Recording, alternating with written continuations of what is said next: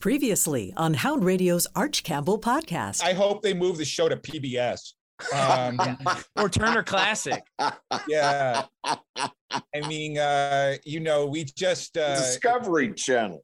it's gotten it, it's gotten um It's uh, the, the chase for ratings it's finally caught its tail it, it sort of has has crashed itself in the process the Arch Campbell podcast featuring Arch, Lou Katz, and a cast of thousands begins now.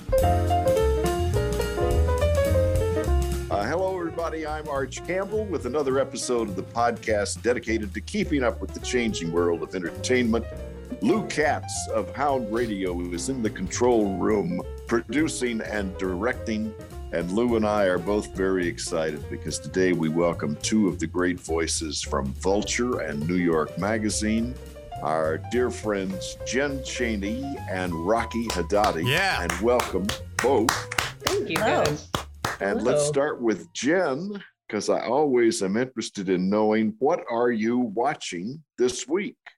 Well, this week I am very focused on a singular episode of Atlanta, um, which airs this week, the fourth episode. No masterpiece.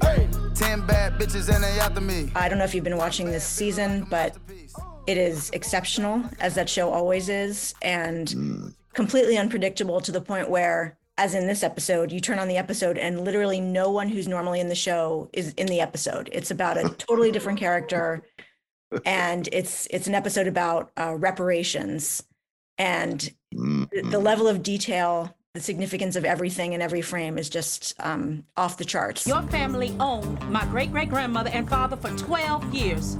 You owe me money. They can just look you up and force you to pay. This concerns all of us, Willie. no don't ask I highly recommend. I mean, even if you don't watch Atlanta, you could technically watch this episode because it's like a one off. And who carries Atlanta? It's broadcast on FX on Thursdays and then it lands on Hulu, I believe, the next day. So if you miss the broadcast, you can still watch it on streaming. And this third season has been sort of anthology style, right, Jen? They've done two sort of standalone episodes of four. Yeah, the premiere was also mostly focused on, again, characters who are not the main characters, um, although Donald Glover does pop up at the very end. And then the two episodes two and three were more about them, but they're in Europe this season on, on Paper Boi's tour. And so the whole season is really about what it feels like when you're a fish out of water, marginalized in, a, in an environment where everything feels like it's been turned upside down.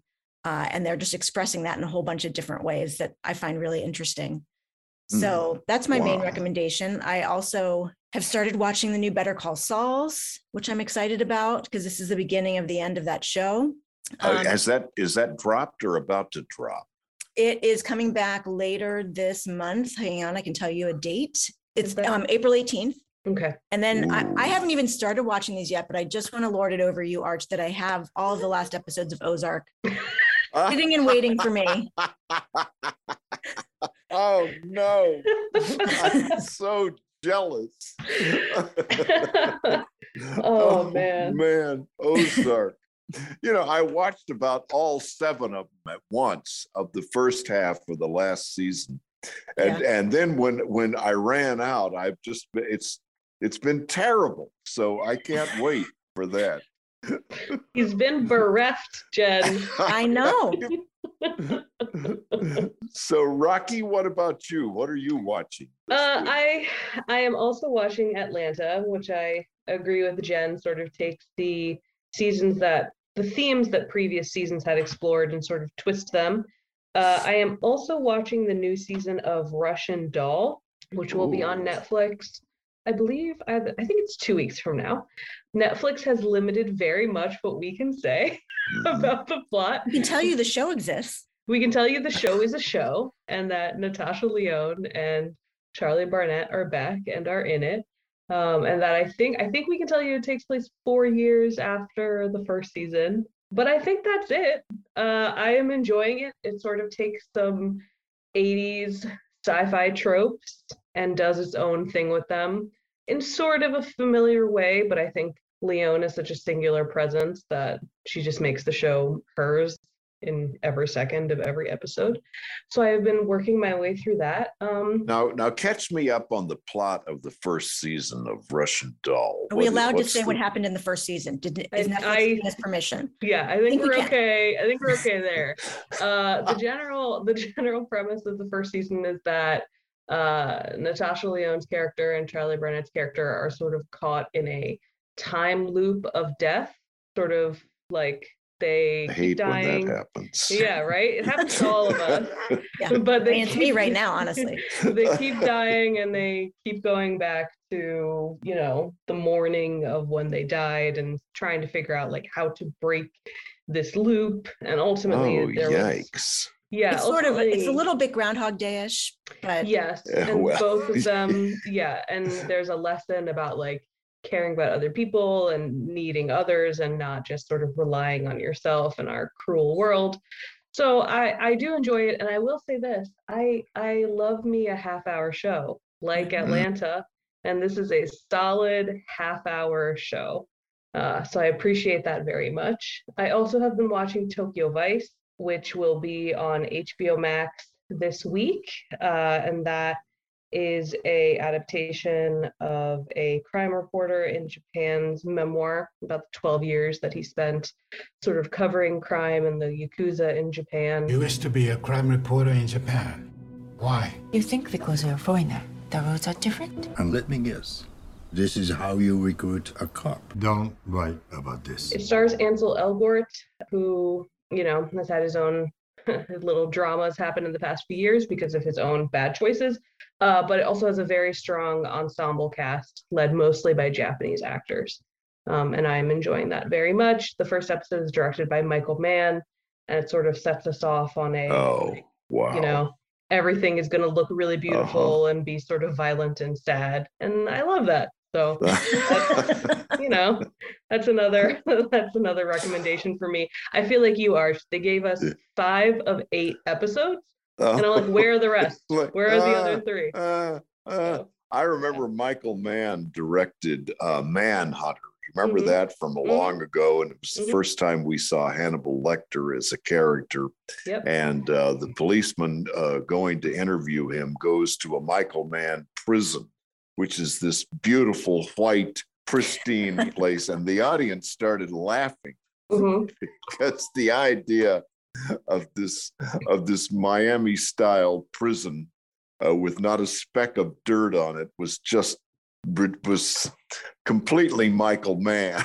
yeah, and it just becomes so much his style to have these like Uh-huh. beautiful heightened Art Deco exteriors where terrible things happen. Like he just he Yeah. loves that.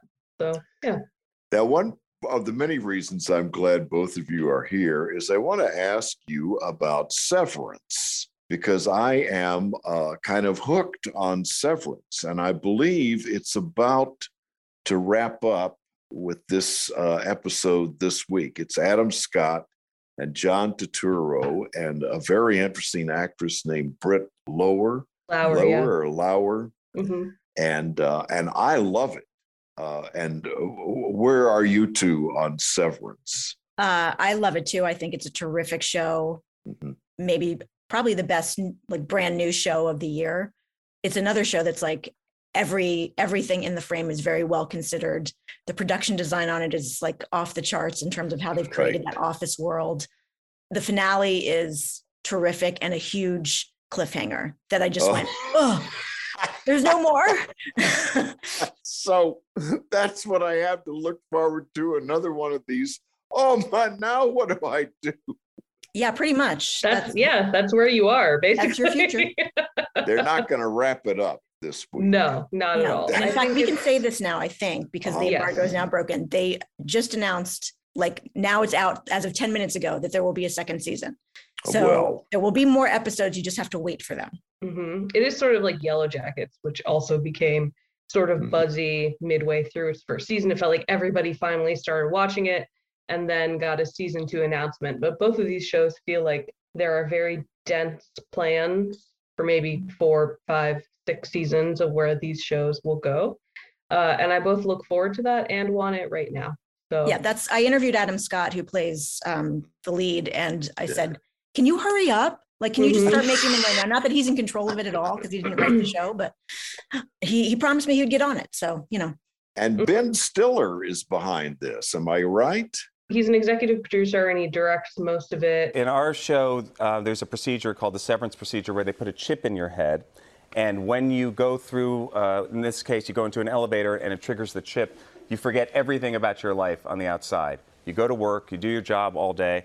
Then when you go back in the elevator, it triggers the chip again and you forget everything that happened at work. He, I believe that, that when I spoke to Dan Erickson, who created the show, he said that Stiller was very instrumental in once he got the script back in like 2018, 2019, had a really strong hand in sort of changing the tone of the show. Mhm, Dan Erickson mhm. told me that like it initially had been a little bit goofier, a little more like Terry Gilliam, yeah, a little more absurdist. And Stiller sort of encouraged him to like lessen it, sort of like drive it down uh to be more grounded. So he definitely has like a strong hand in what this show became. I like that uh, the cold weather is part of the, you know, there's snow on the ground and there, uh, uh, uh, you know, everything is chilly. And of Mhm. course, the, uh, uh, the work atmosphere is chilly. And, uh, and so anyway, I'm a fan. I'm looking forward to the uh, finale this week. And I'm fascinated by uh, Britt Lauer. Mhm. I've never seen her before. She had, was she, did, was she a series actress? Did she have something, or where'd she come from? She's been in various things. Um, she was on this FX show, Man Seeking Woman, with Jay Baruchel, and she's done some other TV. But a lot of her background is in art. She's like a multidisciplinary artist. She's a professional face painter. Yeah. I didn't know that. Directed, yeah, she just directed her uh, first film called Circus Person, which is sort of inspired by the time her and her mother travel to like circuses and carnivals doing face painting. So she Oh, definitely is someone yeah. who just has like a lot of things that creatively inspire her. Um, but she's really interesting. I mean, that whole cast is really amazing. Zach Cherry Mm-hmm. as Dylan, who is the fourth member of that team, is very Yeah. good in just being like very sarcastic as to like what is happening here and sort of serving as our audience conduit. But like every everyone's great on that show. and just And- and the whole relationship throwing- between John Turturro and Christopher Walken is just Exactly. Yeah. Yes. Just Yeah. throwing that in. yeah. Just oh, Yeah. by the way, two of our greatest actors. Mhm. No, it's great. I I was really the person that I think is most impressive is Tramell Tillman, who plays Milchick, who is like the Uh-huh, enforcer uh-huh. for Lumon. And he's Yeah. someone who for me really seemed to come out of nowhere. And he's also done like a lot of TV work previously, just on shows that I hadn't watched. But I find him very compelling as well. And we didn't even mention Patricia Arquette, who's also one of our Yeah, greatest there's so many Yeah, people that yeah. are great on this show. Yeah. I'm glad you like it, Arch. Yeah, yeah, yeah. I'm a big fan. I'm watching Julia, the Julia Child comic, I guess, comic drama series on HBO Max. hmm I, I'm not familiar with Sarah Lancashire, who plays her. I kind of like it. It it rings true. I've had a recurring thought that I'd like to propose to you. An educational cooking show hosted by myself. Feels flimsy to me. This is public television, for God's sake. I wouldn't say that it's great, but I'm enjoying it. Yeah, I, I I've watched a little bit of it, and I it's just such a nice, like cozy thing to watch. Uh, all the food in it, like you you have to have eaten because you, it- you just get so hungry watching her make stuff. But I, I also just like the in contrast with that movie Julia and Julia, which um I was only interested in the Julia half. No offense to Amy Adams, Yeah, I just thought that was yeah, the stronger half of the movie. But this is a much more like focused version where it's just looking at this very particular moment in Julia Child's life when she first gets the gig on PBS and starts trying to build a cooking show. And just that aspect of it, like as they're learning, like, how am I gonna make coq au vin in like Mhm, mhm. a short period of time and all the things that we've now become accustomed to seeing in any cooking demo, like they were kind of inventing that as they went along, which I think is so interesting. And I kind of I like the aspect of the difficulty uh, and sexism that uh, almost prevented her from creating the show that basically funded public television for the next uh, generation. You know, anybody who's had a good idea and had to fight for it, uh, this resonates. So, And thanks to you, Jen, I'm watching Winning Time. I don't know whether to apologize or say you're welcome. A friend of mine said, You're not going to watch this on your own. So I'm going to make you watch the first episode because you'll like it because it's about LA in the 80s. That's what my friend, that's where my friend has placed me. And he's right. Uh, so Arch, what are you enjoying about that show? Aside uh, from I LA? like the way I like the way they break the fourth wall. Okay. I like the way they produce it. I like the way every episode has a theme, which they telegraph to you when it starts. One Mhm. episode was about Kareem Abdul Jabbar, another one about the crazy coach, uh, uh, Jerry West, uh, another one about the daughter of the owner. Mhm. Uh, and I like the way they uh, they end every episode in a cliffhanger where you say, "What?" Mhm. So, and uh, uh, my wife is watching with me. She's more of a sports fan than I am. Oh. So, uh, uh, do I discern a little bit of a little bit of judgment? I don't think so. I I mean, Jen reviewed it. I also watched all the Uh-huh. screeners we had available. We had an emergency discussion about it also. Yeah, we had an emergency discussion about like why it looks the way that it looks with all the Hmm. switching between like different like types of lenses and video Uh-huh. filters and all that Different stuff. media. Different media. Yeah. I am in the space where I think I both love it and hate it. Like I really like I like the performances a lot and I I agree with you. I sort of like being in that time. I also am not sure what the show wants to say about any of that on like a grand scale. And so I think certain characters are more interesting. I really like Adrien Brody as Pat Right. Riley. I think he's Uh-huh. really interesting. Uh, but I, I sort of don't care about like the Jerry Buss of it all. And I think that's what the show wants us to care most about. So I think just sometimes my attention seems divided in a way that I don't know that the series intended. But Mhm. Jen, what did you think? You reviewed it. You watched all of them. Yeah, I mean, I, I agree with you. I think it's it's trying to do so much that it just um, it gets diffused a little bit. And I do think that um, you know the the techniques that they use, the, the fourth wall thing, I got used to it, but especially in the first episode that Adam McKay directed, it just was so Adam McKay, it almost made my head explode. And I think everybody he had, did not direct the other episodes, but I think people took cues from him. But I also think some of the other directors are able to use some of those techniques without it feeling quite as aggressive. Mhm. Either that or I just got used to it. But I but I do think it was really well, cast, uh, and and I I was more compelled by it as I went along. But I mean, of course, my favorite part is when we they reference the fish that saved Pittsburgh, the greatest basketball movie ever made, uh, about you know a basketball team that basically uses astrology to win games, which is which is how basketball should work, if you ask me. yeah, why not?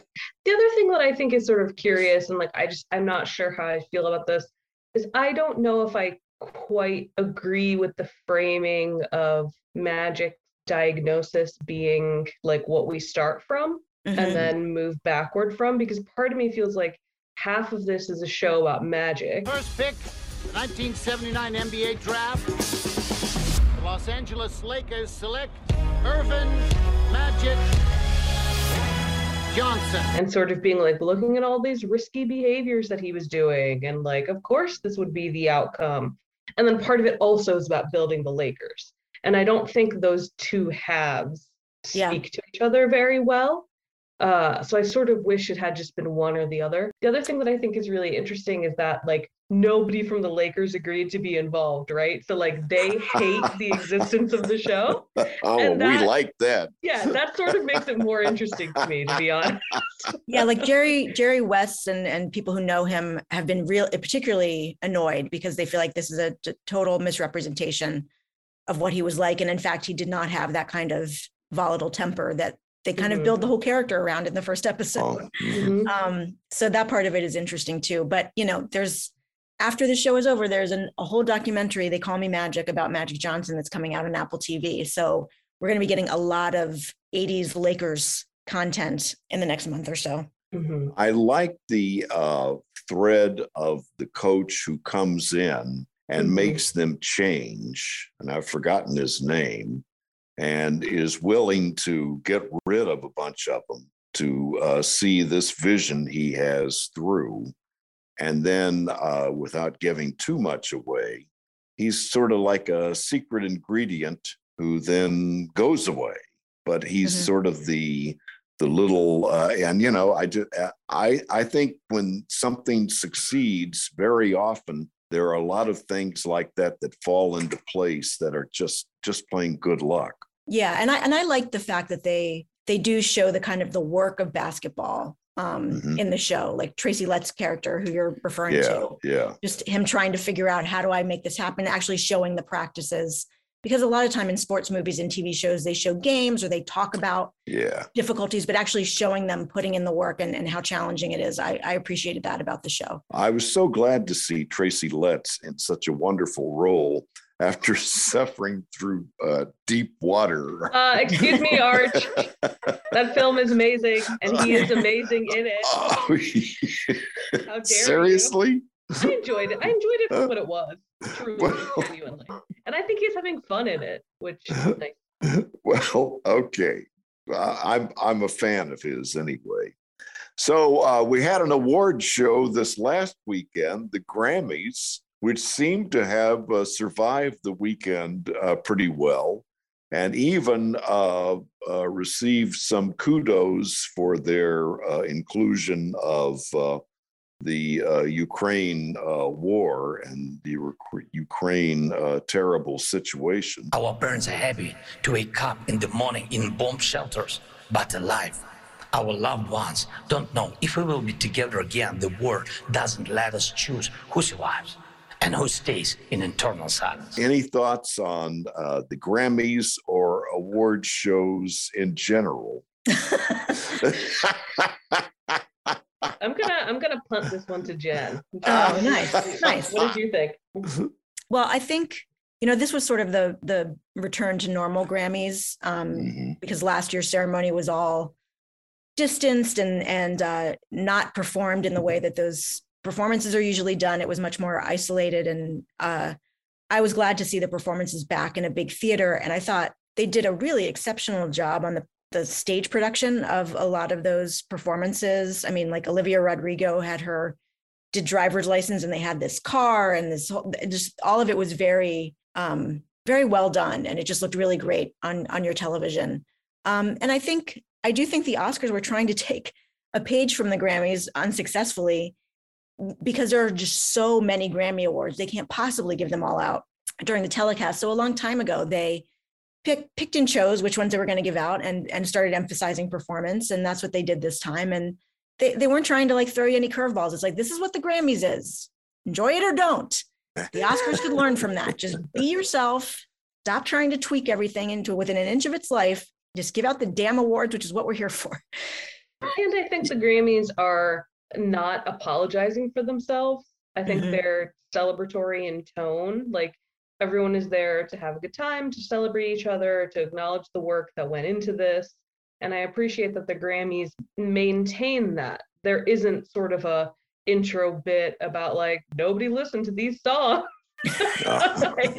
Everybody listened to these songs. They were the songs of the year. And so I think so much of the Oscars comes down to just this weird sort of being like ashamed of what the movies that were nominated are. Um, and I just I don't think that serves the ceremony at all at this point. If you're telling the people watching that they didn't need to watch these movies, then why would they watch the Oscars again? So it's Yeah, I mean, there's an air of desperation about the Oscars that the Grammys just doesn't have.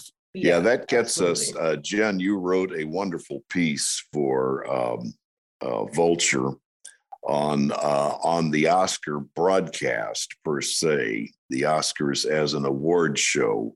Which uh, you know, let's let's get back to it. I mean, the Will Smith incident overshadowed everything about the Oscars this year. And you took a moment to look back and say, well, while we're at it, uh, that was really a poorly produced show. so, what is the future of the Oscar show? I mean, my hope is that they do what I just said, which is just let the Oscars just be the Oscars the way it was traditionally done for the most part. And and just face the reality that you're not going to get as many people watching it as you did 15 years ago. Like it's just never Mhm, coming back. mhm. It doesn't matter what you do, who you get, who you put in the hosting position. It's just never coming back. I, I predict they will have, if they're willing, Wanda Sykes and Amy Schumer and um, Regina Hall come back Hall. because I feel like there's a sense because of the slap that like everybody's work, both the nominees who are recognized as well as the host, kind of got out, overshadowed. And I, I would be surprised if they don't ask them back to sort of give them another shot. Not that they didn't have a shot this time, but just as almost like an apology. Well, several people did say that, uh, you know, at least thank God we had a host to kind of try to get the thing uh, back together after that. While But we're they on took this, way too long to It was, do an- that. it was like an hour, wasn't it? Like Yeah. an hour. It was a long time. airtime. They sent Diddy out to, to, to try to make peace. Oh. and that was what it was. And it wasn't until they until finally Amy Schumer came back out and said, "Oh, did I miss something?" which I thought was very funny. They needed they needed to send her back out like in immediately. And I'm sure there was like all kinds of conversations, all kinds of scrambling. oh, Wanda Sykes may not have felt right going out because she's very good friends with Chris Rock. Regina Hall Mm-hmm. has been in movies with Jada Pinkett. I don't know if she felt weird. Like, who knows what the, all the background conversations were. But I think I just remember back when weird things would happen on the Oscars when Billy Crystal would host. Not this weird, by the way, but just whatever. And he would Right. always be like, he would come back ready to like comment on it. And they just, Yeah. they needed that. Yeah, I think ignoring it didn't serve anyone, especially because like what we've read from inside the room as everyone was like, "What the hell's going on?" You know. So I just think it's I think it's strange, and I you know I would love like a, and and to Jen's point as well in her piece, it's like the other changes that they made, like moving the categories beforehand and then editing the speeches into the telecast. I mean, they chopped out parts of those speeches and just presented what they wanted. So I also just think it's disrespectful to the nominees aside from the slap and like the non-response to it there were other elements of this production that were just bizarre and I, I, yeah, but they promised three hours, and I hold that against them.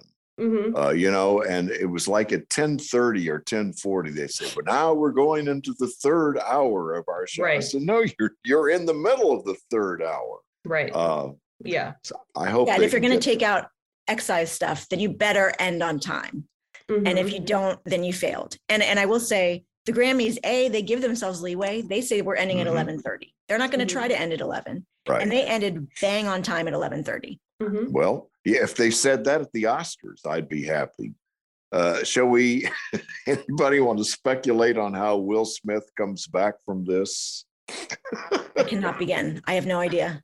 i have no idea but what i will say is that louis ck won a grammy i mean i think I mean, like, but to be but to be true, I mean, I think I I think that what Smith did was applauded by some people and will remain applauded by some people, and that's sort of their prerogative. So I do think there is the sense that like it was of course a very jarring thing that none of us necessarily were expecting to see. Um, but I I don't think this is something that like ruins his career, and I also don't think that people's careers actually get ruined anymore. so, you know, I think he'll come back and maybe uh, he loses a portion of his fan base, but I think he has gained new fans. And I just think that Hollywood keeps being Hollywood. I, And Chris Rock is doing great. Like his his uh his Right. tour, the, the tickets are skyrocketing because people want to go see it. So uh Yeah. no one's getting canceled out of this. Uh, No. that's- Yeah. No. I have I have a very good friend who uh, whom I met uh, when he was a caddy on the golf course, and he's a big uh, athletic guy. And I got to talking to him, and it turned out he had been a drama major at college, and Mhm. his specialty was Shakespeare. Hmm. And uh, you, you, Owen, you've seen he comes to the movies with me uh, because he's a movie fan. Mhm. And uh, I went over to his house this weekend for two thousand bucks. He put uh, a projection screen in his basement, and uh, for another thousand bucks, got some speakers and uh, turned out the lights And uh, we had an experience uh, equal to going to a theater. Mm-hmm. And he, who sees more movies than I do, said, You know, I may not go to the movies again. Uh, I think a lot what of people are doing that. Do we make of that? I mean, I think we have talked for a long time about the flaws of the theater going experience.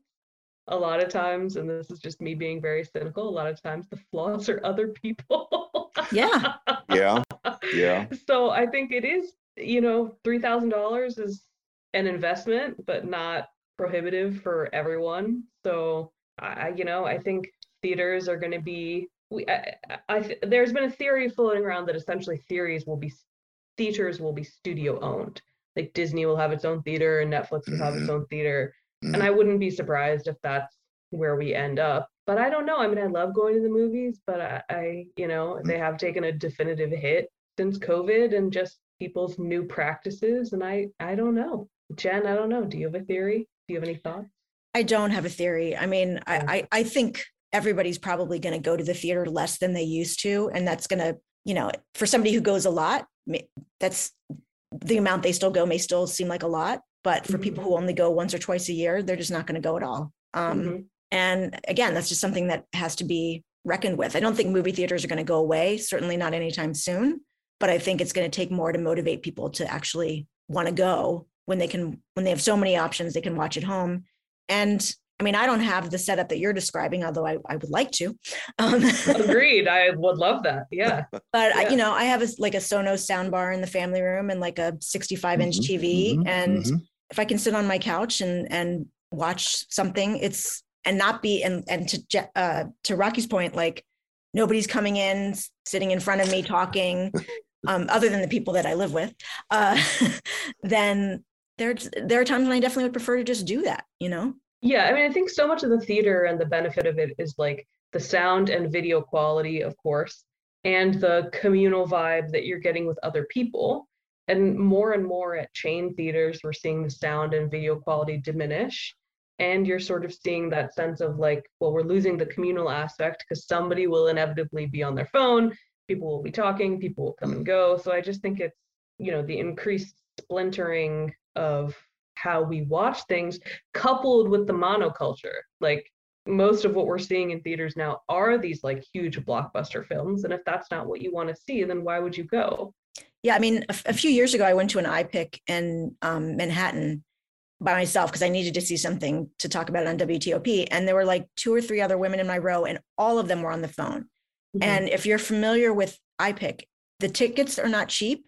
They were ordering Right. food, like they were spending 30 or $40 to sit in a movie theater and be on their phone. And I don't Mhm. understand that. like, I don't get it. Mhm. Yikes. Well, I just learned a new word, monoculture. So thank you, Rocky, for that. Speaking of new things, let's take a break for Hound Radio, which produces and enables this podcast thanks to our producer, Lou Katz. Hound Radio now provides equal time to our feline loving friends. Welcome to Cat Corner with Lisa Sinrod. Do you have a tabby cat? Tabby isn't a breed, but rather a specific coat pattern common in domestic cats. It can consist of stripes and whorls and includes a distinctive M shaped marking above the eyes. There are traits that are common in tabbies, including being affectionate and intelligent. Tabbies are generally good first cats and great in households with kids due to their friendly personalities. Tabbies can be short or long haired of varied colors. They often look like little tigers with pronounced line markings on their coats. Tabbies are unique because the pattern on their coats has its own genetic roots from modified genes. Tabby cats can be categorized as classic, mackerel, spotted, patched, and more. Next week, we'll discuss grieving the loss of a cat. I'm Lisa Sinrod for Hound Radio. A couple of things to mention. Uh, if you are in the Washington, D.C. area, we are grieving uh, Bruce Johnson, 71 years old, who anchored and reported for Channel 9 in Washington for 40 years. This is Bruce Johnson reporting. This is Bruce Johnson reporting. March 15th, 1976. Ides of March was a bad day for Julius Caesar, right? It was a good day for me. That's when I came to Channel 9. He strikes me as uh, one of the last of the local TV news stalwarts. So I'm very sad about that. I'm very happy to announce that Jen Chaney is in the midst of producing a podcast. Would you like to plug that, Jen? Oh, sure. I did not expect to be able to do that. Uh, oh, it- well, that's what this is about. yeah. So um, the podcast actually hasn't debuted yet. It, the first episode will be out on May 18th, and it's called Basic, and it's about the history of basic cable, where um, myself and Doug Herzog, who um, is a former executive, he used to be in charge of programming at MTV. He used to run Comedy Central. He worked at Fox for a period. So he's he, uh, as he reminded me during a conversation about Dave Chappelle, I'm the one who paid him all that money. I'm like, oh yeah, it was you, wasn't it? Um, so in each episode, we interview someone from that that kind of came from from basic cable. So like we had Jimmy Kimmel on. We had a very interesting conversation about the Man Show. Um, we had Which uh, can't wait to hear that. yeah. Uh, we had Amy Schumer. We've talked to Cindy Crawford. Uh, we talked to Fab Five Freddy about um, uh, Yo MTV Raps. Um, so thanks to Doug, mostly we're getting a lot of really great guests and having some good conversations. So you will be able to hear it on Sirius XM, but you can also, I believe, when once it's out, hear it anywhere that you get your podcast. And it's uh, Basic. The name of the Basic show with is an Basic. exclamation point. Love it. Love it. Speaking of basic, we're wrapping up. We've got a few seconds left. So, uh, some weekend recommendations. Rocky. Uh, I would say catch up on Russian Doll. It's coming, so you might want to refresh where it left off. Russian Doll, Netflix. Mm-hmm. And me, I'm going to watch the uh, finale of Severance. And Jim, I'm just going to reiterate what I said up top, which is, you know, be watching Atlanta. It's really one of the greatest shows on TV and just doing a lot of risky things that pay off really well. uh, Jen Chaney and Rocky Hadadi, thanks so much for being here. It's so much fun to hear from you two. Lou Katz, thank you for everything. And we'll see, you. we're taking a week off and we'll see you in a couple of weeks or talk to you. We'll do something. We'll do something. Something will happen. Voices will come out and you will. Yeah. Can't wait. This is the Cats Podcasting System, where it's not just a podcast, but a podcats.